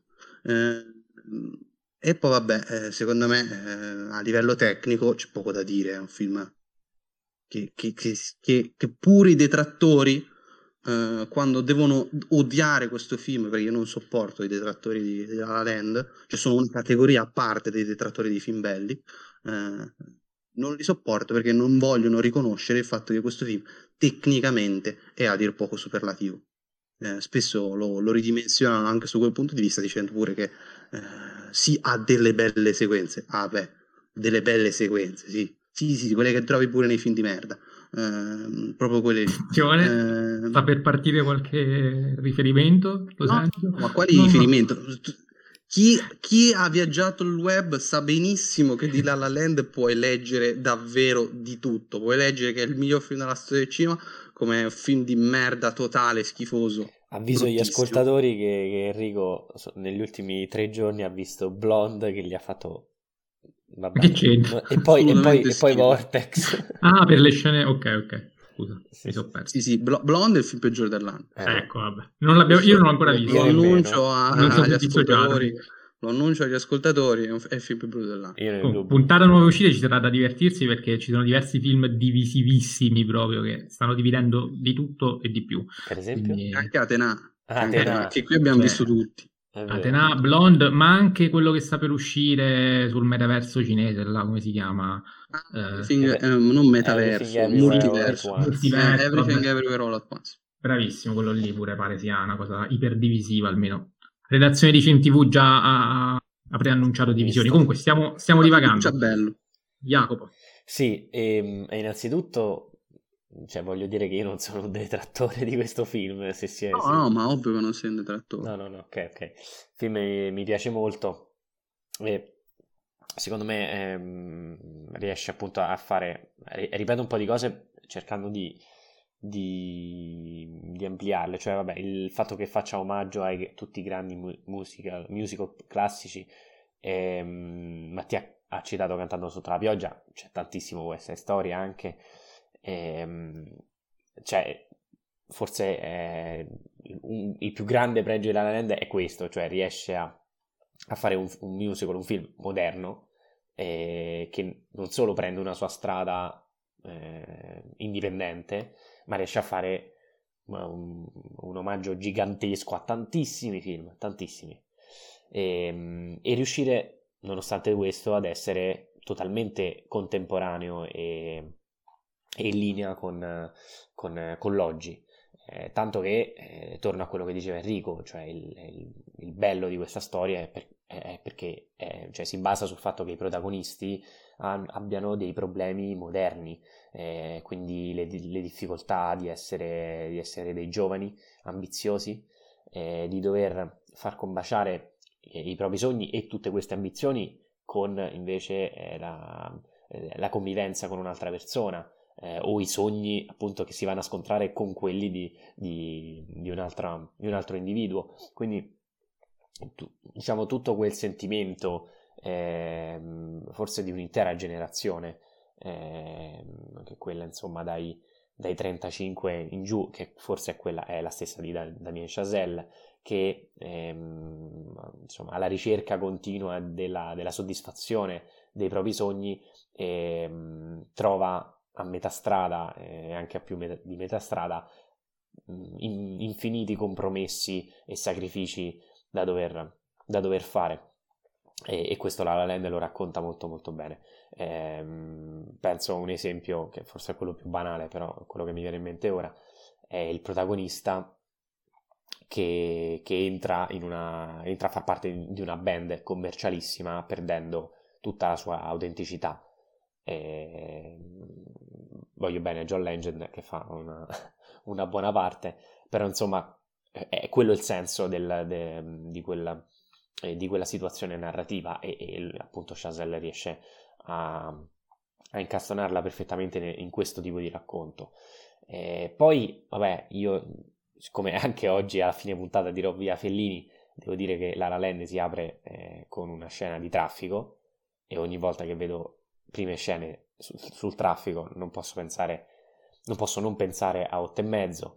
E quindi ovviamente qui Los Angeles è, è al centro in cui eh, la, la, frenesia e il caos eh, moderno eh, deve essere appunto rappresentato da, da, da, da, questa primissima scena meravigliosa appunto con Another Day of the Sun, Another Day of Sun, ehm, prima canzone del film che già introduce lo spettatore non solo nel musical, non solo nel, nei, nei, protagonisti che si vedono per la prima volta e se non sbaglio si mandano anche a quel paese o una sorta, una cosa del genere, eh, ma ovviamente eh, si instaura tutto un rapporto di ambientazione, quindi sul caos della vita moderna, eh, sulla frenesia data dal, dal lavoro, da, dalla propria famiglia, da tantissime cose, insomma. E, ehm, Detto questo, il film rimane, cioè io mm, non so, forse mi sono, mi sono un po' stufato di dire perché questo non è un capolavoro, cioè probabilmente siamo nel, nel, periodo storico in cui uno deve giustificare del perché non crede che un film sia un capolavoro. Eh, per me è un grande film e non l'ho ancora rivisto, eh, cioè l'ho visto più volte, ma è un, forse un annetto che, che, non, che non lo rivedo e sì, io sono cambiato, eh, quindi probabilmente ehm, uscirebbero altre, altri pensieri, altre opinioni da una successiva visione. La farò, eh, vedremo. Allora, eh, subito sulla scena della macchina devo integrare perché la scena, della, insomma, scena iniziale, eh, anche quella peraltro girata in piano sequenza su un'autostrada che è stata chiusa. Se non anche quella è una citazione, tra l'altro di, di un altro film musical, cioè pieno di citazioni, scusami Mattia. Sì, sì, no, è un film postmoderno in tal senso, quindi eh, mancherebbe altro, però è importante la macchina perché la macchina è il simbolo uh, di Los certo, Angeles, certo, perché il film si chiama La La Land è proprio per uh, la presenza di LA sì, sì. e quindi di, di, Los Angeles, simbolo di Los Angeles che um, è considerata una città solitaria, non ti puoi muovere eh, per Los Angeles se non hai un mezzo, se non hai una macchina e in quella scena si vede come ehm, ognuno è dentro una macchina, ha un suo mondo, quindi dentro le macchine ci sono i propri, come se ogni macchina fosse una sorta di bolla, di microcosmo, in cui uno è solo con se stesso o comunque in compagnia di altre persone, ma in generale con la macchina, nella macchina è possibile, eh, è possibile sognare, è possibile quindi Um, cioè perché Hollywood, perché Los Angeles e quindi Hollywood è la città dei sogni e anche per questo, perché stai sempre da solo con te stesso in macchina, rivolgi le domande a te stesso um, e sei portato quindi a sognare. Quando arrivi a Los Angeles hai una macchina e nella macchina sogni e sei circondato da sogni, perché tutto quello che è Hollywood è a tutti gli effetti un sogno uh, diventato realtà. Lo è eh, per certi versi il cinema, per altri versi lo è la musica e sono infatti queste le due strade dei due protagonisti. Um, il film, peraltro, ehm, oltre a riflettere molto bene tra eh, questa, questa, contrapposizione tra sogno e realtà, però è interessante anche che proprio per questo sia un musical, cioè il musical, se ci pensiamo, è il genere che più di tutti ehm, esalta la finzione. E, eppure, nonostante questo, è quello che più di tutti riesce a esprimere sensazioni reali, che il cinema realista non, non potrebbe mai esprimere, cioè ehm, è solo con il musical e quindi attraverso la finzione che si può esprimere realmente un qualcosa di reale e questo è l'altro grande pregio del film, cioè eh, la finzione si scontra costantemente con la difficoltà della realtà. E, ehm, e, questo poi si ripercuote anche in un senso un pochino crepuscolare, eh, penso alla scena in cui si vede che ehm, il cinema sta chiudendo, cioè la coppia sogna per tutto il tempo, ballano insieme, cantano insieme, tutto sembra andare a gonfie vele, poi però c'è la realtà. Um, si danno appuntamento per vedere Gioventù bruciata al Cinema Rialto um, e poi il Cinema Rialto chiude.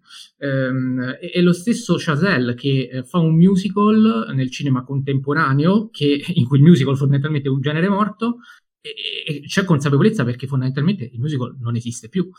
E quindi è come se ehm, viaggiasse anche metacinematograficamente continuamente su questo doppio binario ehm, immaginazione, sogno, eh, sogno anche che si rifà al passato, nostalgia in tal senso e poi difficoltà del reale anche cinematografiche, anche produttive che in qualche modo eh, anche emotive, sentimentali e tutto il resto buttano giù tutto questo sogno e, e, fanno tornare tutti con i piedi per terra. Peraltro qui eh, anche questo è un film che ho visto in 4K, anche di questo film ho visto i contenuti speciali e nei contenuti speciali c'è Chazelle che dichiara tranquillamente che lui Whiplash l'ha fatto, eh, il film precedente a questo, il suo esordio eh, come regia, l'ha fatto solo ed esclusivamente per poter dimostrare, per, per mettersi in mostra e poter eh, realizzare quello che era il suo vero progetto in cantiere, ovvero La La Land, cioè La La Land è stato pensato prima di Whiplash, Chazelle dice non lo posso fare perché non ho i mezzi, non sono nessuno, faccio Whiplash, piace, divento qualcuno, mi fanno fare la La Land. Quindi è, è proprio un, un, piano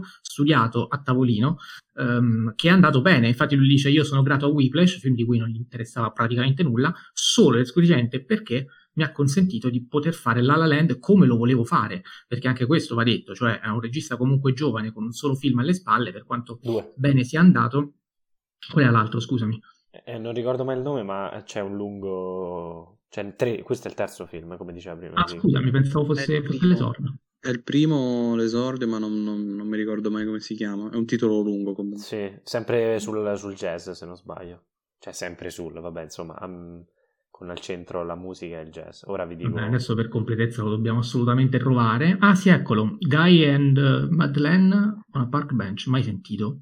per sbaglio. Esatto. Ok, sì. comunque allora la Laden nasce dopo questo, perché insomma eh, non gli aveva dato il successo che, cui, che, che gli avrebbe consentito di fare la Land, con Whiplash invece sì, e quindi appunto per questo riuscirà poi a realizzarlo eh, senza scendere neanche troppo a compromessi, visto che eh, farà un po' tutto quello che, eh, che voleva fare e, e, e, meno male, perché insomma...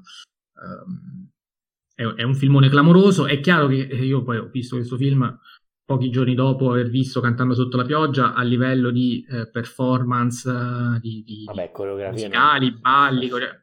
non sono paragonabili ovviamente. Non, non, possiamo dire che Ryan Gosling è bravo come Gene Kelly, eh, così come Emma Stone è brava come Debbie Reynolds. Non, non me la sento di dirlo, eh, però... No, io mi sento di dirlo che non è così. Cioè, no, no, no, No, infatti sto dicendo, non mi sento di dire il contrario, cioè certo, è certo. ovvio che eh, è così, è una cosa così palese che eh, è inutile anche eh, ribadirla, soffermarci più di tanto. Però eh, per tutti questi motivi veramente siamo di fronte a un film clamoroso, però adesso devo rispondere anche alla domanda eh, di Cinefila Anonima che mi chiede quanto La La Land eh, è debitore, in qualche modo ruba ehm, appreso, dice testualmente, da One from the Heart, che è eh, il film di Francis Ford Coppola, eh, Un sogno lungo un giorno, film che eh, abbiamo visto sia io che lei, Cinefila Anonimo, ovviamente Lucia, che è stata la nostra ospite per lo speciale di Venezia. Um, l'abbiamo visto perché era in scadenza su Mubi, eh, film di Coppola che è stata una rivelazione perché effettivamente eh, cioè, La La Land ruba tantissimo da, da, questo film, però è strano perché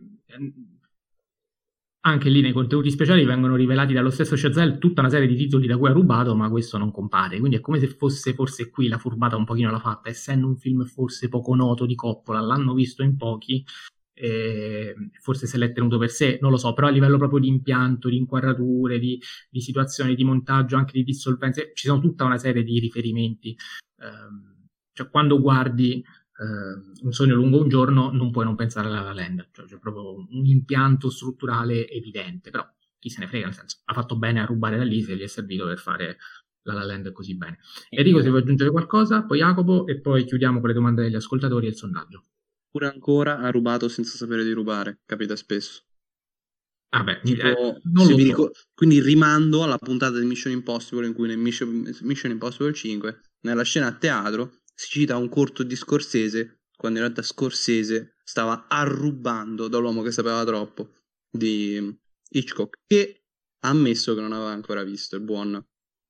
Eh, oddio, mm. il nome, aiutatemi. McQuarrie? McQuarrie, grazie. Jacopo. Ehm, sì, e io e, cioè, non ho visto il film di Coppola, però tendo... Cioè, io spero che ne, nei film citati ci fosse New York, New York di Scorsese, visto che è forse il film... Adesso non me li ricordo tutti perché sono veramente tanti. Quello, quello è forse il, il, film più simile, cioè che parla di un jazzista e una... Lì era cantante, non era un'attrice, però insomma la storia è molto simile. E, ehm, ovviamente... Film, peraltro. Sì, eh, meraviglioso. Ovviamente il film, il, ehm, il film di Chazelle ha un impianto estetico e anche di genere che si, si sposta da, da, si sposta totalmente dal film, si, si, discosta totalmente dal film di Scorsese, però insomma molte analogie, di, soprattutto di drama e di personaggi, cioè anche il modo in cui affrontano le, delle situazioni è, è, simile. E aggiungo una cosa, visto che si è parlato di, di attori, ecco, a me piace Ryan Gosling nei ruoli alla Blade Runner 2049, nei ruoli alla Drive, qui secondo me non, non ci sta così bene, nonostante la la chimica che ha con, con Emma Stone, che è micidiale. Allora, altre domande ai nostri ascoltatori. Intanto c'è Federico Imola che ci dice che recentemente ha visto Annie del 1982, è un film tenerissimo, un altro musical che eh, non abbiamo considerato, diretto da eh, John Huston.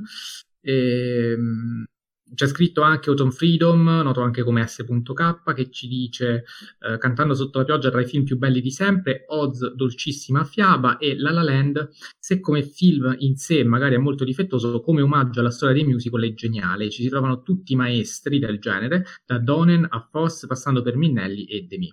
E, ehm, poi ci è arrivata una domanda, penso l'ultima, eh, spero di non aver dimenticato nessuno, di Roberta Martinelli, avevi già detto tu Enrico, quindi non ripropongo quale, sì, quale? Um, una domanda da Lorenzo Gasbarra uh, che ci chiede: Il musical è sempre stato un genere cinematografico sottostimato? Non lo so se lo è sempre stato, però ad oggi sicuramente lo è. Perché secondo voi, Enrico, comincia tu? No, credo che è sempre sottostimato, credo intenda diciamo, da quando lui esiste, presumendo che non sia un... No, non è una battuta. Cioè, nel senso che probabilmente... Per cioè, lui intende il musical o l'ascoltatore? Ascoltatore. Ah, cioè, okay. dico, nel senso, ehm, riformulo. Eh, Grazie. È un giovane, questo cioè, è un giovane, Oddio, no? Non lo so, eh, adesso se è un giovane... l'età media dei nostri ascoltatori tendenzialmente sì, è bassa, però... Eh, se è un giovane, cioè, negli ultimi vent'anni, oggettivamente parlando, è sempre stato sottostimato. Cioè, eh, ha ragione, quindi. Cioè, io credo che lui intend- avesse, cioè, intendesse dire sempre, appunto, d- dal suo punto di vista. Cioè, quindi, mh, mm, nel corso della sua vita non è mai stato abbastanza ricco. Tant'è vero che il genere musical è morto più o meno attorno agli anni 60. Eh, Dopo guarda caso, guarda caso, West Side Story è appunto il canto del cigno. Eh, cioè, dopo ci sono state eccezioni, ovviamente, come ci sono sempre, anche nei western ci sono oggi.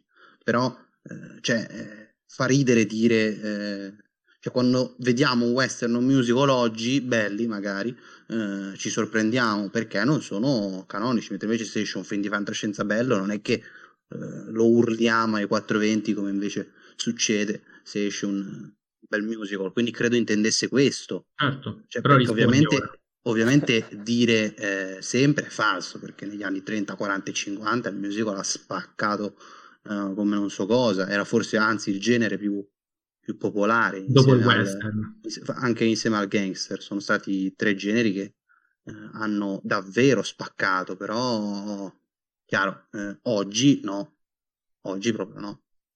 Perché sottostimato?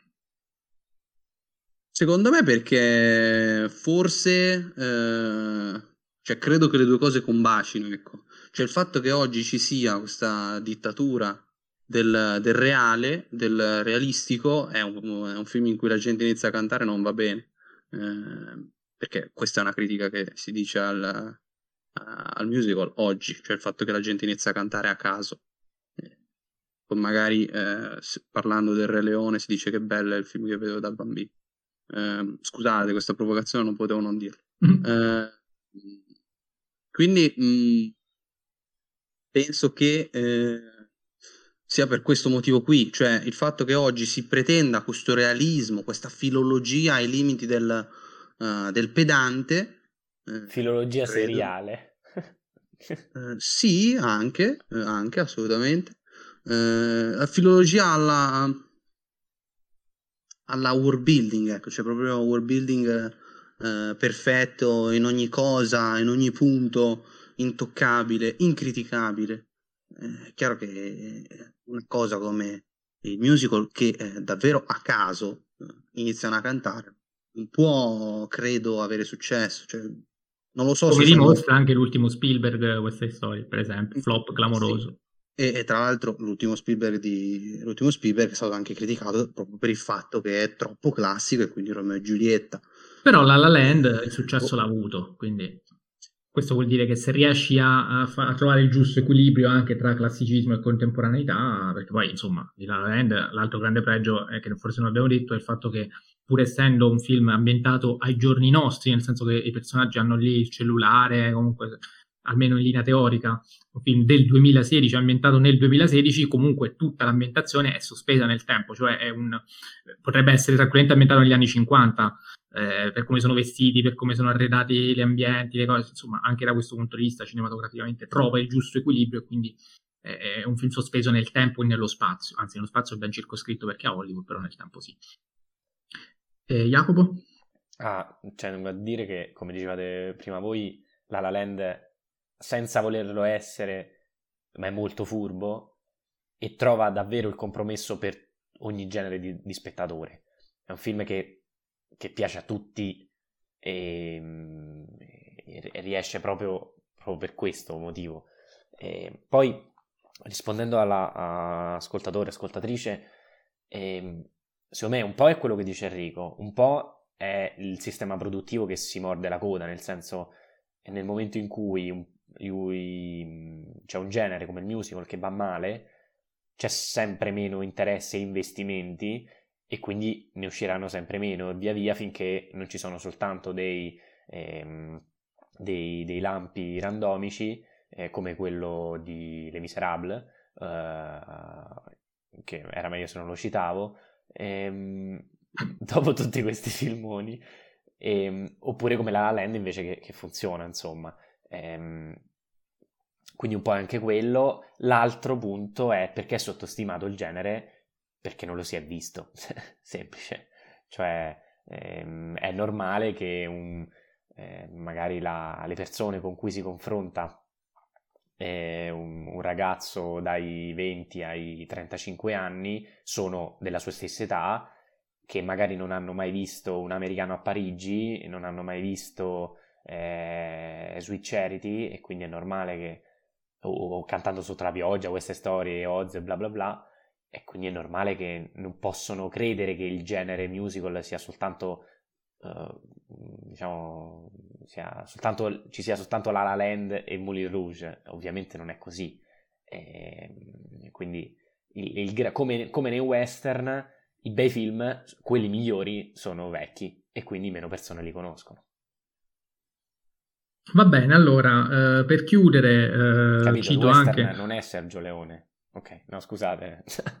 No, no, vabbè, l'abbiamo detto abbondantemente facendo Stato, puntare sul, sul, western classico e torneremo anche a parlare sul western classico. Saluto anche Gian Maria Bo che um, un nuovo ascoltatore che mi ha scritto proprio adesso uh, in tempo reale e quindi gli ho detto, gli avrei promesso che, visto che mi stavo leggendo il suo messaggio eh, in cui insomma ci fa complimenti di tutta una serie di cose, ci chiede anche di eh, parlare un po' di, di, cinema bellico e questa è una cosa che eh, insomma è in sospeso, cioè, cioè, è in programma, vediamo quando riusciamo a farlo. Comunque, inviate, inviate un, un, Blu-ray o un DVD di, della grande illusione Anzi, no, di che film ti mancava? Il cacciatore, il cacciatore Enrico. No, ma non solo quello, eh, sì, sì, ne ho allora, anche altri. Ovviamente. Tra no, cui la di Vietnam mancava solo lui perché esatto. volevamo fare sì. Full Metal Jacket, Apocalypse Now e il cacciatore. Vabbè, comunque, eh, non, non, divaghiamo oltre.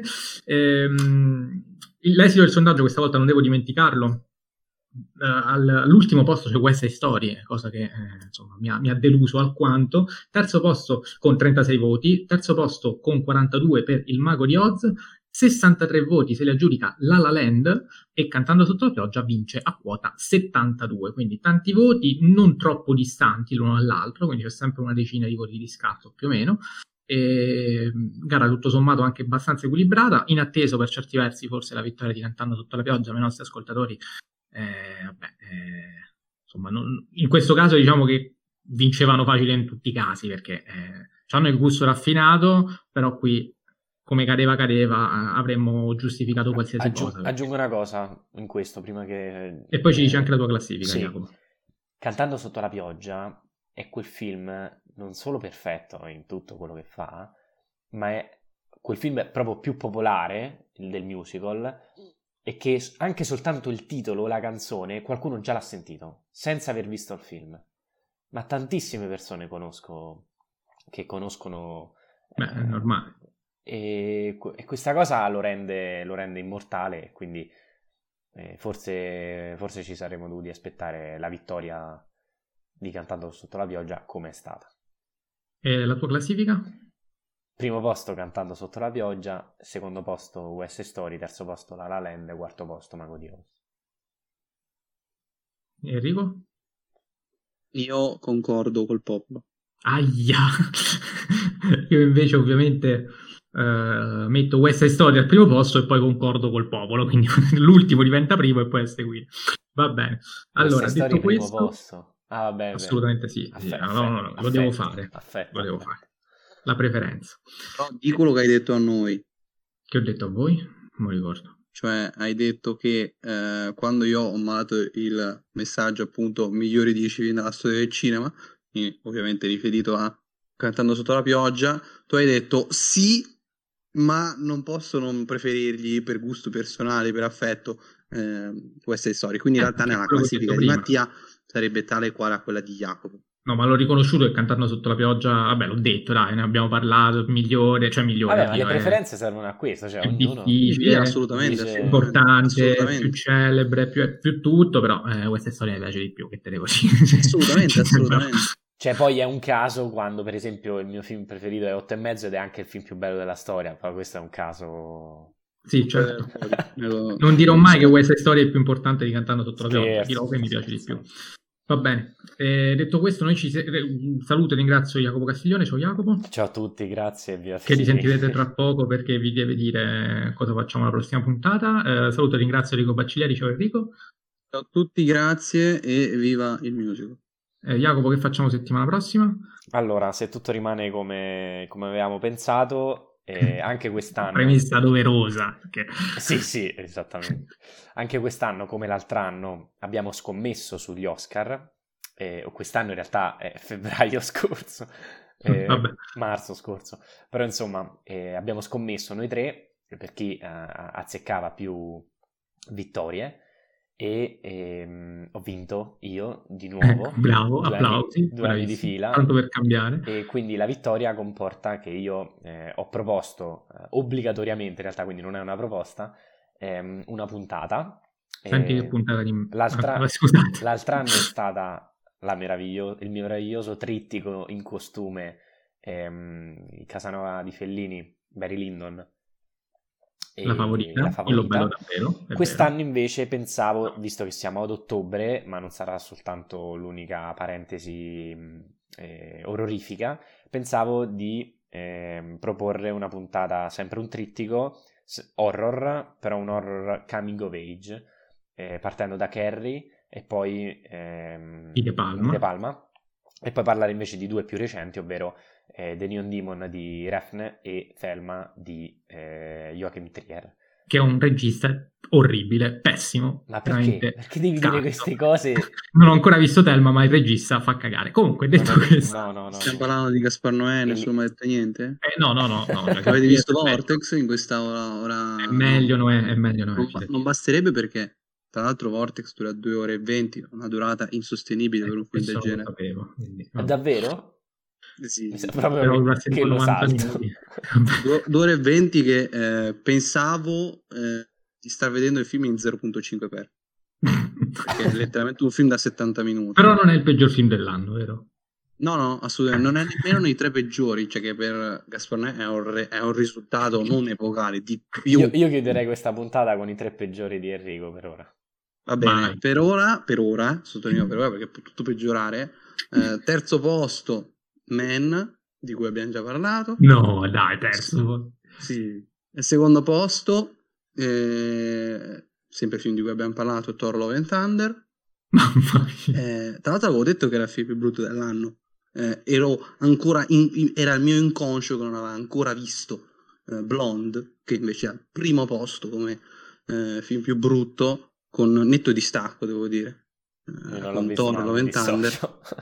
con Thor Love Thunder, eh, perché Thor Love Thunder sceglie di non raccontare, qui si sceglie invece di raccontare nel modo peggiore possibile, eh, ma raccontare ciò che non andrebbe raccontato, quindi eh, odioso a dir poco.